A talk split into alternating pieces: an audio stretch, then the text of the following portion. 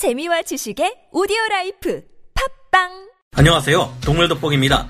지구의 폐라고 불리는 세계에서 가장 큰 열대우림 아마존에 대해서 얼마나 알고 계신가요? 인간의 손이 닿지 않은 곳이기 때문일까요? 아마존에는 한국에서는 보기 어려운 아름다운 경치와 우거진 풀숲, 깨끗한 공기가 있다고 합니다. 그리고 또 하나가 더 있죠. 네, 맞습니다. 바로 야생동물입니다. 우리들이 익히 알고 있는 동물들 외에도 미발견된 생물 역시 수없이 존재한다고 하는데요. 그래서일까요? 저는 아마존이라는 단어를 듣게 되면 뒤따라오는 생각이 바로 위험한 야생동물입니다. 사람들은 자신들이 잘 알지 못하는 것을 보면 두려움을 느낀다고 하잖아요. 아마존은 우리에게 미지의 공포를 전달하는 세계인 것 같습니다. 그리고 아마존에는 실제로 위험한 맹수와 독충들이 우글우글 산다고 합니다.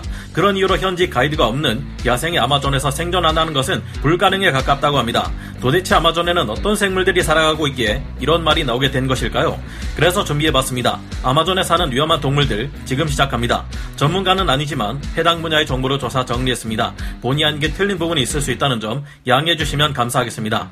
총알개미 TV 프로그램인 정글의 법칙에서 많이 소개되었던 총알개미입니다. 실제로 촬영 중에 김병만 씨가 총알개미에 물리는 사고가 발생한 적이 있었던 것으로 유명해졌는데요. 총알개미에게 물린 김병만 씨는 벌독 알레르기가 있기에 극심한 두드러기가 발생했었다고 합니다. 이렇게 벌과 비슷한 독성을 지닌 총알개미는 개미 중에서도 큰 편인데요. 다 자란 총알개미는 무려 2cm까지 자란다고 합니다. 총알개미의 이름은 24시간 동안 총에 맞았을 때와 비슷한 고통을 주는 무시무시한 독침 때문에 붙여졌다고 하는데요. 이 무시무시한 독침에 함유되어 있는 독의 정체는 포네라 톡신이라고 합니다. 근육 경련과 더불어 지속적인 고통이 느껴지게 하지만 쏘여도 생명 자체에는 큰 지장이 없습니다. 중독이나 염증이 생기지는 않지만 굉장히 고통스럽다고 하니 아마존에 가신다면 조심해야 할 곤충에 해당되겠습니다. 아마존 자이언트 센티피드 기간티아라고 불리는 아마존 자이언트 센티피드입니다. 굉장히 희귀한 종이며 이름에서 알 수 있는 것처럼 이 진해는 무려 30cm까지 자라는 세상에서 가장 큰 진해입니다. 발이 많이 달린 동물을 보면 공포를 느끼는 저에게 아마존 자이언트 센티피드는 더더욱 무서운 존재인 것 같습니다. 이 녀석은 손만 대도 물어버릴 정도로 난폭한 성격을 갖고 있는데요. 혹시나 물리게 된다면 고통과 더불어 발열과 약화의 증상이 일어난다고 합니다. 비록 인간을 죽일 수는 없지만 일주일 정도는 바늘로 찌르는 듯한 고통이 지 속된다고 하는데요. 총알개미의 24시간의 고통보다 훨씬 고통 시간이 길기 때문에 조심하지 않을 수가 없습니다. 이렇듯 아마존 자이언트 센티피드는 진해 중에서 가장 강하고 큰 존재이며 절지류 중 최강자라고 불리고 있습니다. 브라질 원더링 거미 브라질 wandering 거미는 아마존 최강의 독거미로 다리는 13cm에서 15cm로 길쭉하게 잘 빠져 있습니다. 갈색의 몸체의 독니는 빨간색으로 이 독은 전 세계에서 가장 치명적인 독 중 하나라고 합니다. 바나나 나무 근처에 서식한다고 하여 바나나 거미라고도 불리기도 하는데요. 바나나 거미라고 불려서일까요? 영국의 한 슈퍼마켓에서 구입한 바나나 봉투 안에서 브라질 wandering 거미가 발견되어 화제가 되기도 했습니다. 브라질 wandering 거미의 독에 물리게 되면 2시간 이내에 사망할 수 있을 정도로 치명적이라고 합니다. 현재는 해독제가 개발된 상태이기 때문에 적절한 치료를 받는다면 죽는 경우는 거의 없다고 하는데요. 하지만 아마존의 야생에서 2시간 안에 해독제를 구한다는 것은 불가능하기에 절대로 마주쳐서는 안 되는 위험한 동물에 속합니다. 황소상어.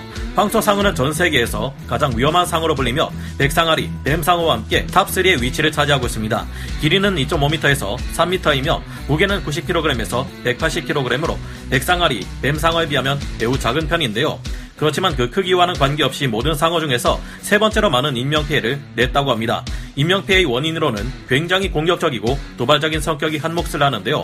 황소상어는 사람을 만나도 전혀 두려워하지 않고 대놓고 사람을 사냥하는 것은 아니지만 워낙 넘치는 테스토스테론 때문에 예측할 수 없는 포식자에게 언제 어떻게 사람을 공격할지 알 수 없다고 합니다.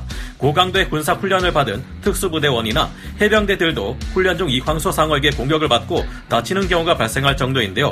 거대한 체구를 가지고 있어서 황소상어를 잡아먹는 거대한 악어들도 하마만큼은 절대 함부로 건드리지 않지만 황소상어는 대놓고 떼져 있는 하마에게 달려들어 공격을 할 정도로 물불 가리지 않습니다.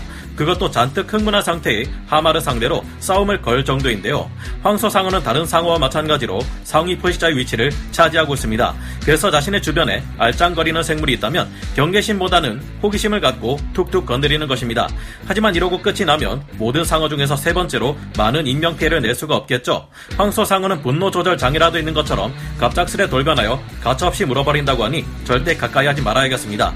미친놈은 피하는 게 상책입니다. 독화살 개구리, 독화살 개구리는 아마존에 살고 있는 일부 종족들이 이 개구리 독을 화살 끝부분에 사용하여 독화살을 만들기에 붙여진 이름입니다. 독화살 개구리는 보고처럼 독충을 잡아먹으면서 독을 모으는데요. 독충을 잡아먹는다고 하지만 작은 크기 때문인지 외모는 상당히 귀엽게 생겼습니다. 딱 손가락 한 마디 정도인데요. 게다가 색깔도 알록달록하고 화려하기까지 합니다. 독화살 개구리의 색은 자신에게 독이 있음을 적에게 알리기 위한 경계색의 일종이라고 합니다. 경계색을 띠는 이 개구리의 독성은 종마다 다르지만 특정 개체의 경우 20명의 성인을 죽일 수 있는 독을 가지고 있는데요. 독화살 개구리의 독에 중독되어 버리면 심장마비를 일으킬 수 있기에 절대로 귀엽다고 함부로 만지지 않도록 주의하셔야 합니다. 피라냐. 피라냐는 아나콘다와 더불어 영화를 통해 익숙해진 동물입니다. 특유의 흉포함과 날카로운 이빨을 가지고 있으며 무시무시한 공격성과 왕성한 식욕으로도 유명한데요. 그 때문인지 위협을 느끼거나 먹이가 부족한 경우에는 살아있는 동물을 공격한다고 합니다. 보통은 작은 물고기나 다른 짐승들이 사냥하고 남은 시체를 먹지만 그렇다고 해서 방심해서는 안 됩니다. 실제로 피라냐가 물에 빠진 3살짜리 아이를 죽인 장면을 목격한 아마존 원주민도 있으며 물에 빠진 수상버스 승객들을 공격해 사망시킨 일화가 존재하기 때문이죠. 재규어 재규어는 아메리카 지역에서 가장 큰 고양이과 포식자입니다. 고양이과의 동물 중 사자, 호랑이를 제외하면 가장 큰 동물이죠. 재규어들은 평균 몸무게가 95kg 정도로 매우 큰 편이며 100kg이 넘는 개체들도 자주 목격되곤 합니다. 제규어는 모든 야생동물들을 가리지 않고 포식합니다. 가축으로 길러지고 있는 소나 야생 돼지를 비롯하여 날아가는 새조차 잡아채서 먹곤 하는데요. 이런 포식력은 속도, 은폐, 강한 턱, 그리고 날카로운 이빨로 거북의 등껍질과 인간의 두개골까지 뚫을 수 있을 정도입니다. 이 강력함은 아마존의 공포의 포시자인 아나콘다조차 물어뜯어 버린다고 하는데요. 최강의 포시자인 아나콘다를 잡아먹는 또 다른 먹이 사슬의 최강자로 자리 잡고 있습니다. 때문인지 아마존의 사자라고도 불리며 아마존 서열 1위를 차지하고 있습니다. 전기 뱀장어 전기 뱀장어는 장어가 아니라 잉어나 메기에 가까운 물고기라고 합니다. 성체의 몸 길이는 2m에 달하고 무게도 20kg 가까이 되는 덩치를 가지고 있는데요. 아마존 강에 살고 있는 생물 중 가장 강력한 860V와 3.2A의 생체 전류를 만들어낸다고 합니다. 이 전류의 강력함으로 잠재우는 자, 죽음을 부르는 자라는 별명까지 갖게 되었는데요. 실제로 사람은 0.1A에 노출되면 사망할 수 있으나 전기 뱀장어의 전류는 엄청나다고 볼 수 있습니다. 그렇지만 전기 뱀장어에 의해 사망하는 사고는 강력한 전류 전류 충격 그 자체로 보기는 어렵습니다. 다만 전류 충격에 당하게 된 부분의 마비와 그로 인한 익사까지 이어진다고 하니 전기 뱀장어 역시 조심해야 할 동물인 것 같습니다. 전기 뱀장어가 특히 위험한 이유는 자신보다 큰 상대를 공격할 때 그 상대를 휘감은 상태로 죽음에 이를 때까지 감전시키는 특성이 있기 때문인데요. 이 때문에 전기 뱀장어 한 마리가 말에 타고 있는 사람 셋을 한순간에 동시에 사망하게 만든 전설적인 일화가 존재하기도 합니다. 검정 카이만, 검정 카이마는 아마존강 유역에서 발견되는 세계에서 가장 큰 악어 중 하나입니다. 수컷의 경우 길이는 3.5m에서 4m이고 5m에 근접하거나 넘어가는 개체들이 발견되기도 합니다. 야생성이 강하기 때문일까요?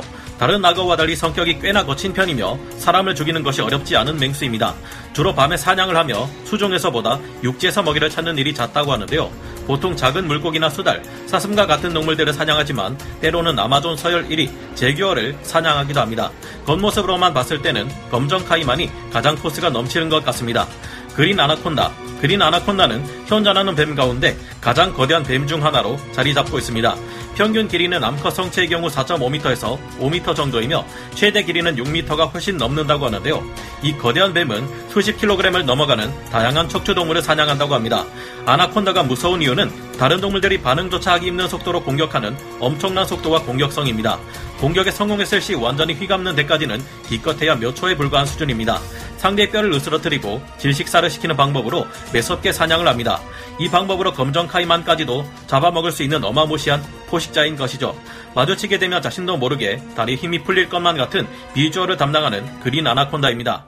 앞서 말씀드린 것처럼 이런 위험한 야생 동물들이 즐비하는 아마존에서는 베어그리스와 같은 생존 전문가가 아닌 이상은 절대 혼자서는 돌아다니지 말아야겠습니다. 여러분들이 보시기엔 이 생물들 중 어떤 녀석이 가장 위협적이라고 느껴지시나요? 그럼 오늘 동물 돋보기 여기서 마치고요. 다음 시간에 다시 돌아오겠습니다. 감사합니다. 영상을 재밌게 보셨다면 구독, 좋아요, 알림 설정 부탁드리겠습니다.